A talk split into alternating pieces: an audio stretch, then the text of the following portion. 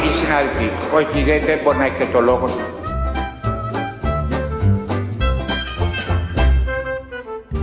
Meine Damen und Herren, die Sitzung ist eröffnet.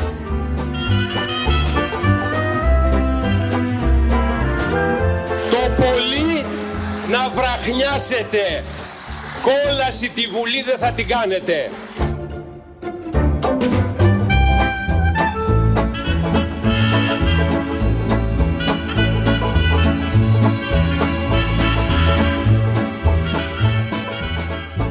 Κατοικεί η δημοκρατία, πώς σχεδιάζονται και τι συμβολίζουν τα βουλευτήρια. Μπορούμε να καταλάβουμε τι πολίτευμα έχει μια χώρα από την αρχιτεκτονική των δημόσιων κτηρίων της, από την επίσημη αισθητική του κράτους. Κυρίες και κύριοι, είναι το Ράδιο Κάπα, το εβδομαδιαίο podcast της Καθημερινής. Είμαι ο Μιχάλης Τσιντσίνης και σήμερα θα δοκιμάσουμε να απαντήσουμε στο ερώτημα αν χτίζεται το πολίτευμα. Πώς δίνουμε νόημα στα κτίρια και πώς καμιά φορά δοκιμάζουμε να ξυπνήσουμε ακόμη και τα ερήπια.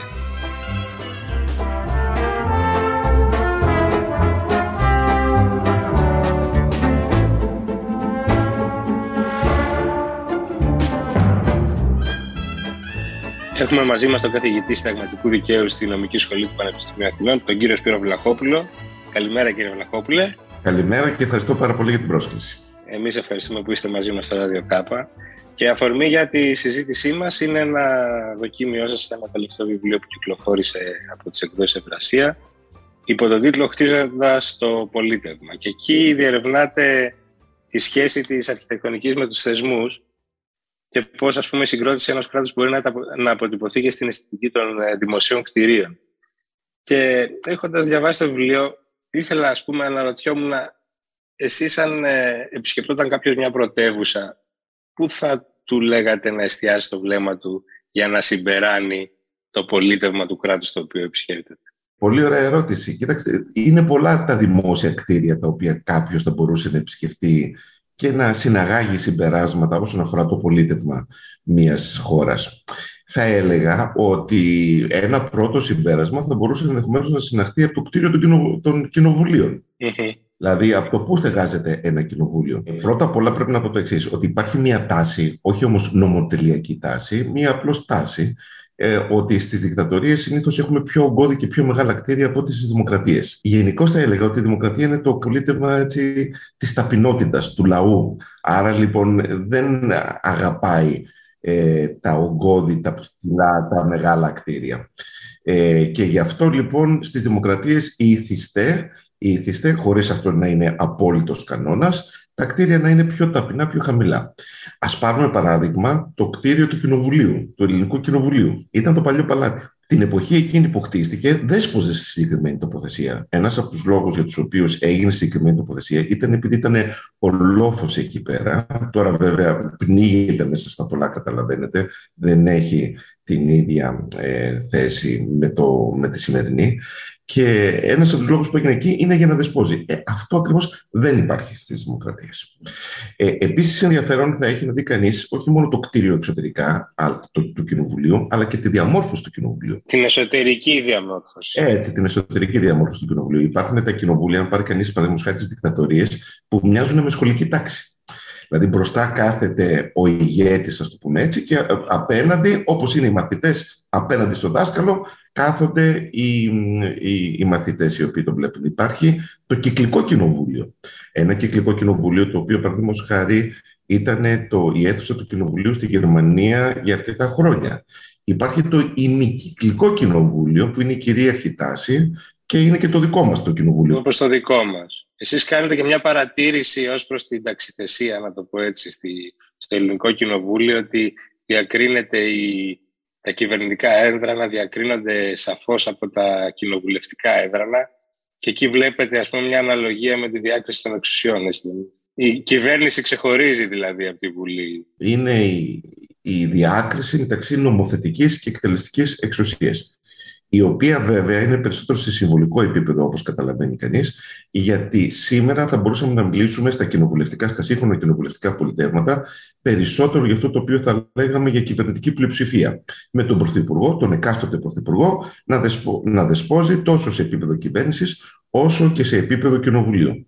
Και το πιο ίσως χαρακτηριστικό παράδειγμα χωροταξικής διαμόρφωσης κοινοβουλίου είναι το αγγλικό. Το βρετανικό, ναι. Όπου είναι το κατεξοχήν έτσι, κοινοβούλιο, το οποίο, η διαμόρφωση του οποίου δείχνει την αντίπαλη σχέση, την αντιπαλότητα η οποία υπάρχει μεταξύ κυβέρνησης και αντιπολίτευσης. Και κάθε φορά που η αντιπολίτευση στο Ηνωμένο Βασίλειο γίνεται κυβέρνηση, αλλάζουν και τα έδρανα. Δηλαδή μετακομίζει δεν είναι όπως εδώ στο δικό μας κοινοβούλιο που έχουμε δεξιά, κέντρο και αριστερά. Μετακομίζει η αντιπολίτευση στα έδρανα της κυβέρνησης και αντιστρόφως. Ναι, και υπάρχει και μια ετοιμολογική σχέση του opposition που λένε της ε, της αντιπολίτευσης. Ναι, ε, σύμφωνα με την κρατούσα άποψη, από εκεί βγήκε η λέξη opposition. Είναι η αντίθετη θέση ε, στο κοινοβούλιο. Και υπάρχει ένα ιστορικό ανέκδοτο βάσει το οποίο ο, Τσέρτσιλ είχε αρνηθεί να αλλάξει η διάδεξη του Κοινοβουλίου μετά το Δεύτερο Παγκόσμιο Πόλεμο, όταν είχε βομβαρδιστεί το βουλευτήριο. Και υπήρχαν σκέψεις να μετατραπεί σε ημικυκλικό και είπε όχι, γιατί τα κτίρια όντως αποκρισταλώνουν κάποιες αξίες και κάποια, κάποια ήθη κοινοβουλευτικά, έτσι δεν είναι. Και ο Τσόρτσιλ είχε πει ότι τα κτίρια μας διαμορφώνουν και εμείς, εμείς τα διαμορφώνουμε και τα κτίρια μας διαμορφώνουν. Δηλαδή υπάρχει μια σχέση Α το πούμε έτσι, αλληλεπίδρασης μεταξύ ατόμου προσώπου και κτηρίου. Και πάντως δεν είναι πάντα ευκρινές το. Δηλαδή, μπορεί να, μπορεί να, να βλέπουμε, όπως στο Βερολίνο, που είναι χαρακτηριστικό παράδειγμα, κτίρια όπως είναι το, το σύγχρονο του Κοινοβουλίου του Γερμανικού, το Bundestag, που, που κάπως έχουν δοκιμάσει να, εκεί να αποτυπώσουν τις δημοκρατικές αξίες, τη διαφάνεια που, του τρούλου και και την ε, προσιτότητα, την εύκολη πρόσβαση, αλλά ταυτόχρονα έχουμε και τα άλλα επίπεδα της ιστορίας αποτυπωμένα στα κτίρια του προηγούμενου καθεστώτος και του ναζιστικού ακόμη καθεστώτος. Δηλαδή, θυμάμαι τη συζήτηση που γινόταν κάθε φορά που κάποιος Έλληνας υπουργός Οικονομικών επισκεπτόταν επί μνημονίου το αντίστοιχο Γερμανικό Υπουργείο Οικονομικών που στεγαζόταν στη, στο αρχηγείο του Γκέρινγκ, που ήταν Υπουργείο της ναζιστικής αεροπορίας. Έτσι είναι ήθελα λίγο να, να μου πείτε για αυτή τη σχέση. Δηλαδή, γιατί στο βιβλίο αναφέρεται και παραδείγματα κτίριων που άλλαξαν χρήση ή άλλαξαν χαρακτήρα. Στην Αθήνα, ας πούμε, έχουμε και ένα κτίριο που στεγάζει το θεσμό της δικαιοσύνης, του Αρίου Πάγου στην τηλεφόρα Αλεξάνδρας, που σχεδιάστηκε και οικοδομήθηκε επί Χούντας, έτσι δεν είναι; Έτσι είναι, έτσι Ε, τα κτίρια μπορούν να μεταβάλουν τη χρήση τους. Έτσι δεν είναι; Και αυτό στο πέρασμα του χρόνου. Είναι πάρα πολλά τα παραδείγματα. Αναφερθήκατε ήδη στη Γερμανία, όπου σήμερα στεγάζονται κάποια υπουργεία στο Βερολίνο σε κτίρια τα οποία είχαν χρησιμοποιηθεί από το καθεστώς της ναζιστικής Γερμανίας. Το δικό μας το κοινοβούλιο ε, στεγάζεται πού; Στεγάζεται στο παλιό παλάτι. Άρα λοιπόν κανείς θα μπορούσε να το δει και σε ένα συμβουλικό επίπεδο ότι είναι η επικράτηση του καθεστώτος του της αβασίλευτης δημοκρατίας στο παλιό καθεστώς της βασιλευωμένης δημοκρατίας και ακόμη παλαιότερα της μοναρχίας.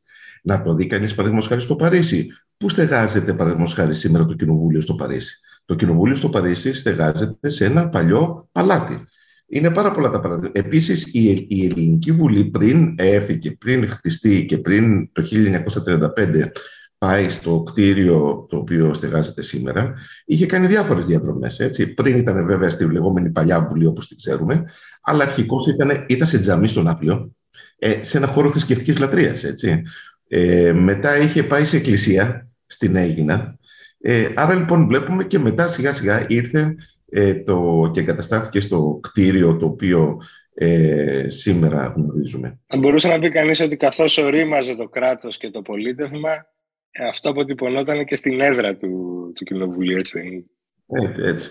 Άρα λοιπόν πολλές φορές υπάρχει έτσι μια μεταβολή και είναι πολύ ωραίο και νομίζω ότι είναι πολύ σημαντικό για την παιδεία αυτού του τόπου να γνωρίζουμε την ιστορία του τόπου μέσα από τα κτίρια. Είναι ένας πολύ ωραίος τρόπος να μαθαίνει κανείς πράγματα γιατί είναι έμεσος τρόπος. Δεν είναι ο κλασικός άμεσος διδακτικός τρόπος ναι. όπου σου μαθαίνουν την ιστορία από την αρχή μέχρι το τέλος και αυτό ίσως κουράζει, είναι λιγότερο ελκυστικό. Είναι πολύ ωραίο να βλέπεις ένα κτίριο, είναι κάτι το οποίο το αντικρίζεις μπροστά σου κάθε μέρα. Και, και αυτή είναι η χαρά της, του να μαθαίνεις την ιστορία μέσα από την αρχιτεκτονική. Γιατί το βλέπεις μπροστά σου, είναι πολύ οικείο και μέσω αυτής της οικειότητας μπορείς να μάθεις καλύτερα την ιστορία. Άλλο ένα τέτοιο παράδειγμα ενός κτηρίου εμβληματικού της Αθήνας είναι η Αμερικανική Πρεσβεία. Α, βέβαια, Που έχει σχεδιαστεί από τον ε, ιδρυτή του κινήματος του, του Γκρόπιους. Έτσι και είχε σχεδιαστεί να, για να έχει άλλο χαρακτήρα. Θέλατε λίγο να μας ναι, ναι, ναι. Αυτό είναι πολύ ωραίο παράδειγμα και οφείλω να πω ότι πολύ λίγοι το γνωρίζουν, ούτε εγώ το γνώριζα πριν να ασχοληθώ περισσότερο.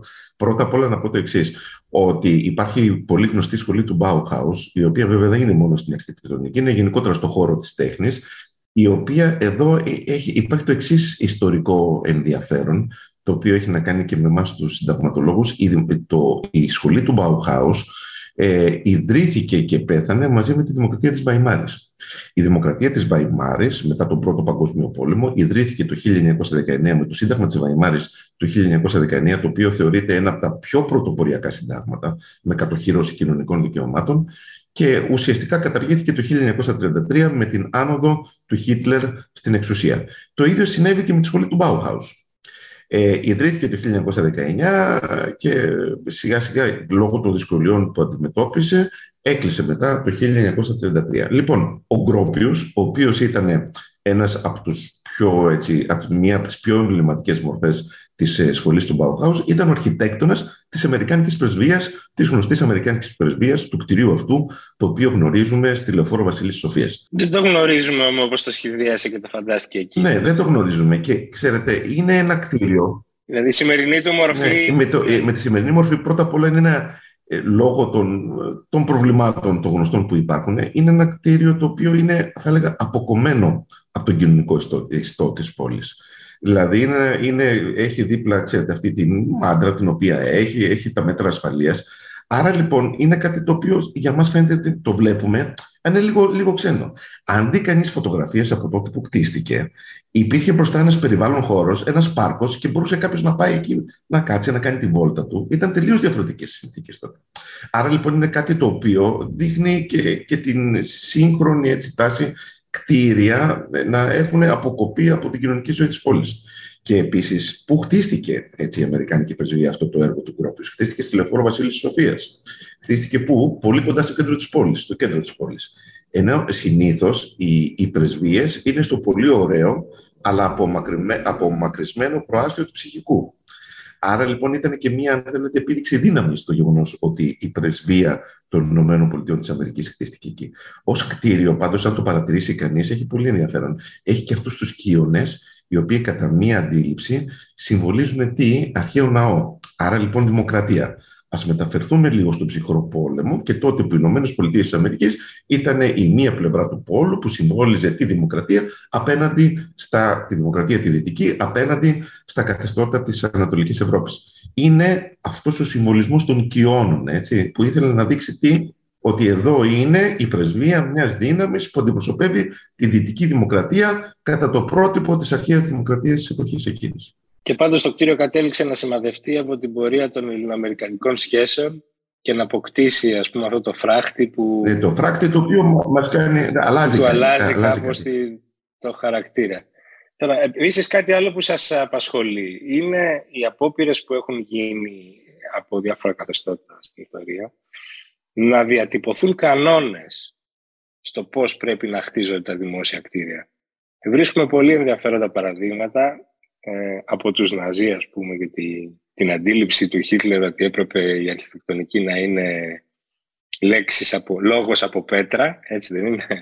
Μέχρι το μεταξά που έδινε οδηγίες, δεν ξέρω, δεν θέλω να τα πω εγώ, καλύτερα να τα πείτε εσείς. Και μέχρι τον Τραμπ. Και μέχρι τον Τραμπ κιόλας. Ε, τα Τραμπ. δικτατορικά ή γενικότερα αυταρχικά καθεστώτα έχουν την τάση να επιβάλλουν κανόνες σε, σε πολλά πεδία της κοινωνικής ζωής και αυτό είναι χαρακτηριστικό γνώρισμα διάκρισης των δικτατορικών καθεστώτων από τα φιλελεύθερα καθεστώτα σε πολλούς τομείς της κοινωνικής ζωής.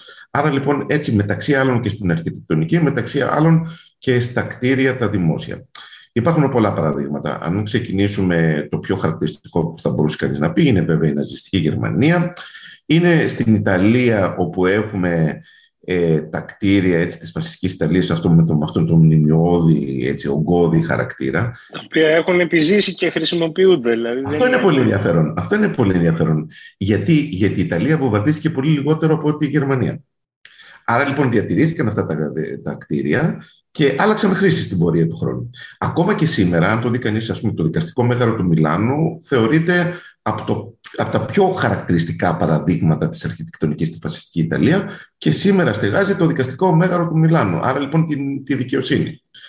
Αλλά δεν χρειάζεται να πάμε μακριά. Να πάμε στη δική μας, ας πούμε, την περίοδο της μεταξικής δικτατορίας, της δικτατορίας του μεταξά της 4η Αυγούστου, όπου εκεί η τάση ήταν να επιβάλλουμε μία έτσι, τάση επιστροφής στο παρελθόν, έτσι, ένα αρχιελληνικό, ας το πούμε, μία αρχαιοπρέπεια. Νομίζω τους έλεγε και όλα, ο Μεταξάς τους έλεγε στους ε, μηχανικούς εκεί της αρμόδιας υπηρεσίας ότι πρέπει να εμπνέεστε από το ελληνικό κάλος και να μην αναζητείτε ξένα πρότυπα. Βέβαια, όχι στα ξένα πρότυπα και να εμπνέεστε από το ελληνικό κράτος και ούτω καθεξής. Ε, και να πάμε επίσης και στην ε, πιο πρόσφατη δικτατορία, να πάμε στην δικτατορία της 21ης Απριλίου του 1967, η οποία είχε την εξής στάση, είχε να εντυπωσιάζει. Ξέρετε, πολλές δικτατορίες πρώτον θέλουν να έχουν ψηλά και ογκώδη κτίρια για να, νιώθουν, για να νιώθει ο πολίτης έτσι μια, ε, να έχει μια αίσθηση φόβου, μια αίσθηση δέους, αλλά ταυτόχρονα μέσω του ύψους των ψηλών κτίριων να αισθάνεται ο πολίτης ότι γίνεται κάτι εντυπωσιακό, ότι υπάρχει μια ανάπτυξη, ότι υπάρχει μια επιμάρεια. Μια κοσμογονία. Τα ναι. περισσότερα ψηλά κτίρια. Δεν λέω βέβαια ότι εξορισμού είναι καταδικαστία τα ψηλά κτίρια, ούτε λέω ότι δεν υπάρχουν ψηλά κτίρια στις δημοκρατίες. Χαρακτηριστικό παράδειγμα, πολλές πολιτείες, ε, πολλές πόλεις των ΗΠΑ. Δεν λέω αυτό το πράγμα. Αλλά υπάρχει μια τάση των δικτατορικών καθεστώτων τουλάχιστον στην Ελλάδα τα ψηλά κτίρια, δηλαδή νομίζω και ο πύργος, και ο πύργος των Αθηνών, όλα αυτά είναι και τα... Και ο Άριος Πάγος που με το μέγεθός του κάπως ε, ξεχωρίζει. Είτε κατασκευάστηκαν, είτε σχεδιάστηκαν επί δικτατορίας. Δηλαδή κάποια από αυτά όπως ο Άριος Πάγος δεν είχε γίνει, δεν είχε κατασκευαστεί επί δικτατορίας. Αργότερα κατασκευάστηκε, σχεδιάστηκε. Όλο το κτίριο τότε επίσης ξεκίνησε να σχεδιάζεται τότε το κτίριο της, ε, του σημερινού Υπουργείου Δημόσιας Τάξης στη Λεωφόρο Κατεχάκη είχε ε, αρχίσει να σχεδιάζεται τότε επί δικτατορίας ως ψηλό κτίριο. Τα περισσότερα δηλαδή ψηλά κτίρια τα οποία γνωρίζουν σήμερα στην ε, Αθήνα προέρχονται από την περίοδο της δικτατορίας και βεβαίως το, πιο τελευταίο, το τελευταίο παράδειγμα το οποίο δείχνει και μία έτσι, τάση ε, περιορισμού της ελευθερίας είναι το διάταγμα Τραμπ το οποίο Ανακλήθηκε βέβαια μόλις ανέλαβε ο Τζο Μπάιντεν ε, τα ενία της εξουσίας της ΗΠΑ. Ναι, αλλά έχει σημασία ότι έγινε η προσπάθεια να επιβληθούν κάποιοι... Τα κτίρια, λέει, θα γίνονται με αυτά, με αυτούς τους ρυθμούς, το κλασικισμό, το νεοκλασικισμό, όχι στο κονστρουκτιβισμό, όχι σε αυτά τα, έτσι, σε εισαγωγικά κακά αρχιτεκτονικά στυλ. Δηλαδή προσπάθησε να επιβάλλει συγκεκριμένο στυλ, συγκεκριμένο τρόπο έκφρασης αρχιτεκτονικής. Θα υπέθετε κανείς ότι θα ήταν ένα ζήτημα λιμένο από τη, από, ήδη από τον προ-προηγούμενο αιώνα αυτό για, τη, για τις αμερικανικές πόλεις, ιδίως για την αμερικανική πρωτεύουσα. Έτσι, έτσι. Αλλά είναι χαρακτηριστικό της προσπάθειας έτσι, να, να αποκτήσει εξουσία ακόμα και στο πεδίο της αρχιτεκτονικής και πώς θα κατασκευάζονται τα δημόσια κτίρια. Όταν στοιχείο μιας δημοκρατίας είναι η ποικιλομορφία και η ποικιλία. Δηλαδή δεν πρέπει να υπάρχει ένα αρχιτεκτονικό στυλ είναι προφανώς ότι θα πρέπει να υπάρχουν περισσότερα αρχιτεκτονικά στυλ. Ε, αυτό ήταν κάτι το οποίο δεν ήταν συμβατό με την αντίληψη τουλάχιστον του, του Τραμπ. Αλλά έχει πολύ ενδιαφέρον να διαβάσει κανείς το, το διάταγμα του Τραμπ. Και ανέφερε και συγκεκριμένα ονόματα, δηλαδή, όπως ας πούμε μεγάλου καλλιτέχνες αρχιτέκτονες με συγκεκριμένα στυλ. Δεν, δεν έχω ξαναδεί τέτοιο διάταγμα. Δεν έχω ξαναδεί σε καμία περίοδο, ούτε από τις περιόδους της δικτατορίας τι οποίες αναφέραμε. Έτσι, ναι, μια αξίωση κανονιστική για την αισθητική του δημοσίου χώρου. Όλα αυτά είναι βέβαια σύμβολα είναι. Σύμβολα είναι όλα αυτά. Ναι, εκεί ήθελα, με αυτό ήθελα να τελειώσουμε, με τα σύμβολα και να πάρουμε μια φορμή από την επικαιρότητα. Γιατί ε, ήθελα να, να μου πείτε εσείς που έχετε σκεφτεί πάνω στο ζήτημα, πώς ακούτε όλη αυτή τη συζήτηση που γίνεται για το τατόι, που είναι ένα συγκρότημα κτηρίων, τέλος πάντων, ένα τοπόσιμο το οποίο έχασε κάθε ε, ας πούμε πολιτική έτεινε να χάσει κάθε πολιτικό συμβολισμό γιατί ε, μιλούσαμε γι' αυτό με όρους ε, τουριστικής και πολιτιστικής αξιοποίησης και επένδυσης και, και όχι πολιτικούς και ξαφνικά ας πούμε ότι επαναφορτίζεται με το παλιό του νόημα. Δηλαδή γίνεται μια απόπειρα πάλι να πούμε ότι ό,τι πας να κάνεις εκεί θα κριθεί και υπό το πρίσμα της ιστορίας του χώρου. Ε, πώς, πώς, πώς το ακούτε εσείς αυτό, όλη αυτή τη συζήτηση που γίνεται τις τελευταίες μέρες. Πρώτα απ' όλα, αν μου επιτρέπετε μια γενικότερη παρατήρηση, θεωρώ ότι υπάρχει ένα δομικό ίσως πρόβλημα στην ελληνική κοινωνία. Έχουμε πολύ κακή σχέση με τα δημόσια κτηρία αλλά και γενικότερα το δημόσιο χώρο. Ενώ έχουμε πολύ καλή σχέση με τα ιδιωτικά κτηρία και τον ιδιωτικό χώρο. Ξέρετε, πολλά πράγματα δεν διδάσκονται, είναι αποτέλεσμα εμπειριών. Και θα σας μεταφέρω την προσωπική μου, αν μου επιτρέπετε, εμπειρία, τις διδακτορικές μου σπουδές που έχω κάνει στο Μόναχο, στη Γερμανία. Ένα από τα πρώτα πράγματα που παρατήρησα είναι η πολύ καλή κατάσταση στην οποία βρίσκονται τα δημόσια κτίρια και ο πολύ καλός δημόσιος χώρος. Πολύ ωραία πεζοδρόμια, φαρδιά πεζοδρόμια, ε, πάρκα, πλατείες, προσεγμένα δημόσια κτίρια. Αν πάει όμως κανείς σε ένα σπίτι ενός Γερμανού, ενός μέσου Γερμανού, θα διαπιστώσει ότι το σπίτι του είναι πολύ πιο μικρό και λιγότερο πολυτελές από ότι του Έλληνα. Ο Έλληνας έχει πολύ ωραία, πολύ ωραία σπίτια, αρκετοί, όχι όλοι βέβαια, είναι σαφές, αλλά ο, ένας, ο μέσος ένας φροντίζει πάρα πολύ τον ιδιωτικό του χώρο. Και τέλος πάντων η φροντίδα του είναι για τον ιδιωτικό χώρο. Είναι για τον ιδιωτικό χώρο. Ο, ο δημόσιος χώρος. Ναι, ο δημόσιος χώρος είναι σαν να μην το ανήκει είναι σαν να μην είναι δικό του. Ενώ το δημόσιο είναι εξορισμού δικό του. Εκεί δηλαδή θα πρέπει να υπάρχει το κέντρο βάρους. Εμείς το βλέπουμε στο πώς συμπεριφερόμαστε, το βλέπουμε στα γκράφιτι, στα κτίρια, το βλέπουμε πώς ιστορικά μνημεία τα αφήνουμε να καταραίουν έτσι, και προλεκτικά. Είναι, είναι, είναι, είναι πολύ κακό αυτό. Βλέπουμε τους δημόσιους χώρους, τα πάρκα που δεν τα φροντίζουμε. Λοιπόν, κάπως έτσι είναι, θα έλεγα και με το Τατόι. Το Τατόι είναι δημόσια περιουσία, έτσι πλέον. Ε, το θέμα της λεγόμενης βασιλικής περιουσίας έχει διευθετηθεί με νομοθετική διάταξη. Πολύ περισσότερο και, τη, και της βασιλείας εδώ και μισό αιώνα, έτσι χωρίς... Ε, ε, βέβαια, το θέμα της βασιλείας έχει λήξει οριστικά. Τώρα δε, δε, θα έλεγα δεν χρειάζεται να το κουβεντιάζουμε καν με το δημοψήφισμα του 1974 και με το Σύνταγμα του 1975. Είναι μια κουβέντα η οποία δεν πρέπει να γίνεται. Η, η μορφή του πολιτεύματός μας ως αβασίλευτης κοινοβουλευτικής δημοκρατίας είναι μια μορφή η οποία δεν υπόκειται καν στην αναγνώριση. Νομίζω ότι δεν προσπαθεί και κανείς να την ανακοινήσει, δηλαδή από την πλευρά ας πούμε του μοναρχισμού. Έχουμε αντιμοναρχικούς χωρίς να έχουμε μοναρχικούς. δεν υπάρχει. Δεν, και εγώ δεν νομίζω ότι ζούμε σε μια κοινωνία που σοβαρά να υποστηρίζει σήμερα την επαναφορά της Βασιλείας στην Ελλάδα. Δεν νομίζω ότι τίθεται καν τέτοιο θέμα. Είναι πάντως μια δημόσια περιουσία. Υπήρξε και σχετική απόφαση του Ευρωπαϊκού Δικαστηρίου Δικαιωμάτων του Ανθρώπου που το έκλεισε με καταβολή μιας αποζημίωσης στον Τέος Βασιλέα, το, στην Τέος Βασιλική οικογένεια. Ε, είναι ένα κτίριο. Είναι αυτό το συγκρότημα μάλλον των κατοικιών.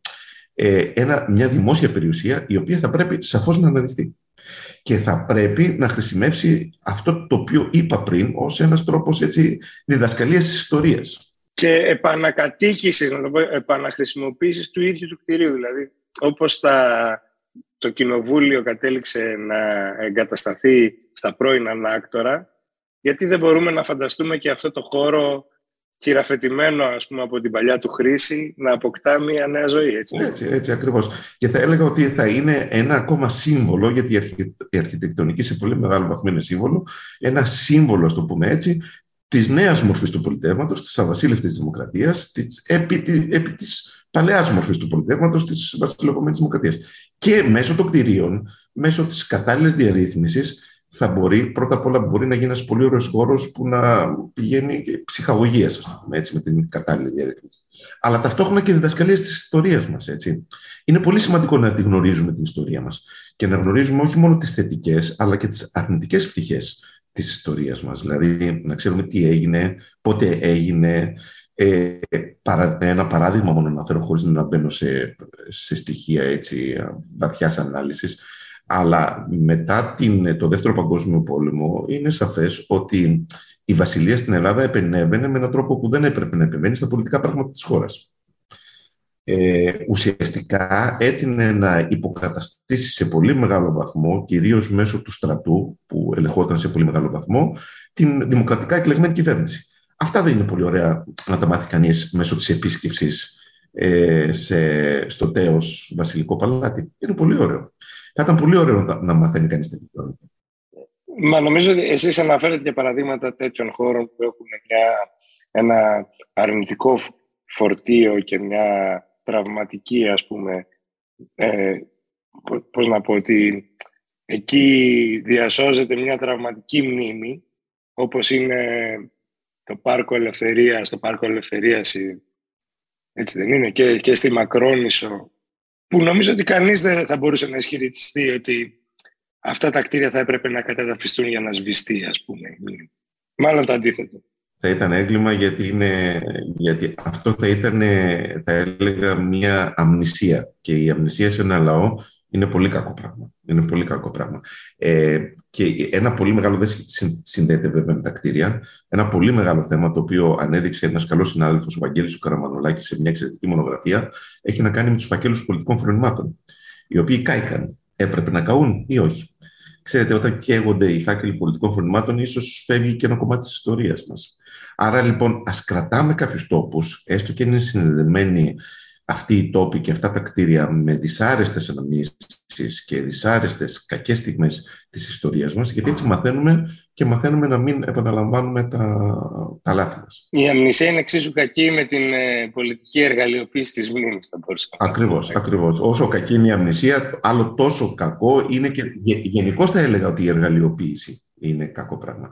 Θα έλεγα ότι τα κτίρια, ε, μέσω της κατάλληλης διαμόρφωσης, θα πρέπει να, αφήνουμε, να, να αφήνουν τον πολίτη να σκέφτονται όχι να το επιβάλλουν μια εκδοχή της ιστορίας, απλώς να τον πληροφορούν. Και από εκεί πέρα ο πολίτης θα, θα βγάλει τα δικά του συμπεράσματα. Αλλά εργαλειοποίηση προς τη μία ή προς την άλλη κατεύθυνση είναι κάτι το οποίο δεν θα. Ε, μου επιτρέπετε να, να, να κλείσουμε κάτι αισιόδοξο όμως; Παρακαλώ. Που αφορά τα κτίρια. Εμένα, ξέρετε, από τι, τι έμαθα μέσα από αυτή τη δουλειά και μου άρεσε πάρα πολύ. Μου άρεσε ε, που έμαθα για τα σχολικά κτίρια, για τα σχολεία της δεκαετίας του 30. Ναι, ναι. Αυτό είναι πάρα πολύ σημαντικό και δεν το γνωρίζουμε πάρα πολύ αυτό. Επί Υπουργείας ε, Εθνικής Παιδείας και Θρησκευμάτων του Γεωργίου Παπανδρέου ξεκίνησε ένα έργο ανοικοδόμησης σχολικών κτιρίων. Και πολλά κτίρια τα οποία βρίσκονται σε όλη την Ελλάδα, όχι μόνο στην Αθήνα, δημοτικά γυμνάσια ηλικία, στεγάζονται σε κτίρια τα οποία είχαν κατασκευαστεί τότε τα οποία διατηρήθηκε καθ' όλη τη διάρκεια του 1930 αυτό το πρόγραμμα κατασκευής των σχολικών κτηρίων. Σήμερα είναι απίστευτος ο πλούτος που έχουμε. Δηλαδή, αν πάει κανείς και δει το περίφημο σχολείο του Πικιόνι στον Άγιο Νικόλαο Πευκακίων, στη Νεάπολη της Αθήνα, είναι χαρακτηριστικό παράδειγμα. Στο Λικαβίτο, στους πρόπορτε του Λικαβίτο. Ναι, ξέρετε, γι' αυτό έχουν γράψει πάρα πολλοί αρχιτέκτονες. Δηλαδή, έχει, έχει ασχοληθεί και το, και το Διεθνές Συνέδριο Αρχιτεκτονικής και το Σχολείο του Πικιόνι, γιατί είναι χτισμένο σε περισσότερα επίπεδα. Δεν είναι δηλαδή ένα κτίριο το οποίο βρίσκεται σε ένα επίπεδο, αλλά σε περισσότερα. Άρα υπάρχει μία κλιμάκωση με ένα στυλ το οποίο θυμίζει έτσι λίγο, ας το πούμε έτσι, και έναν άγλυφο ενός νησιού. Είναι το 35ο Δημοτικό Σχολείο Αθηνών στην Κολέτη, στα Εξάρχεια, που παραλίγο να κλείσει, ευτυχώς δεν έκλεισε το οποίο είναι ένα έργο το οποίο είναι κτισμένο ένα, ένα σχολείο σε ένα πολύ δύσκολο οικόπεδο με πρωτοποριακές έτσι, διαστάσεις για την εποχή του.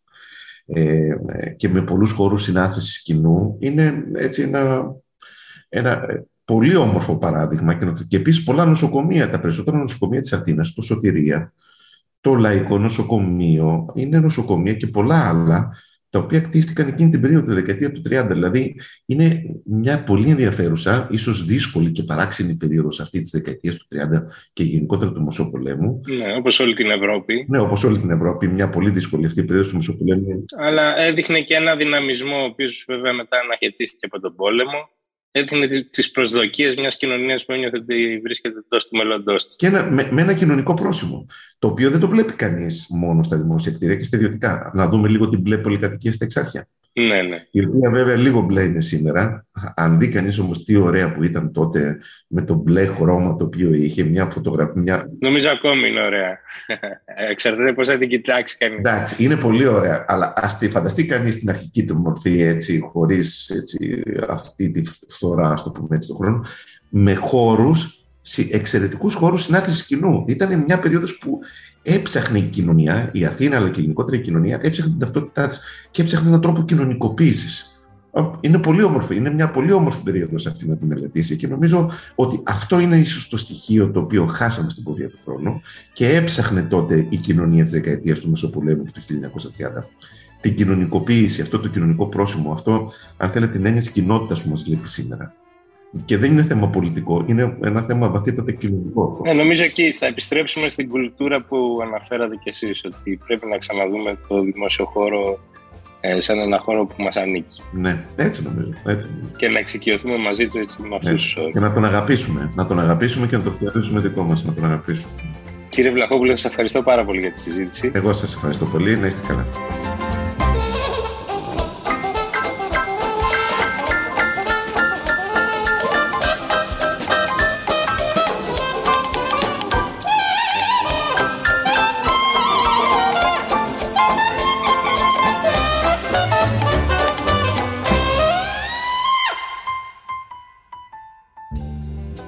Θα συμβόλιζε ένα παλιό βασιλικό κτήμα, στο οποίο θα μπορούσαν σήμερα να κάνουν όλοι βόλτα, να το χρησιμοποιούν όλοι ως τόπο αναψυχής, δεν θα σήμαινε την επικράτηση της δημοκρατίας που χωρίς φοβίες και κόμπλεξ κατοικεί στους χώρους που άλλοτε προορίζονταν για λίγους.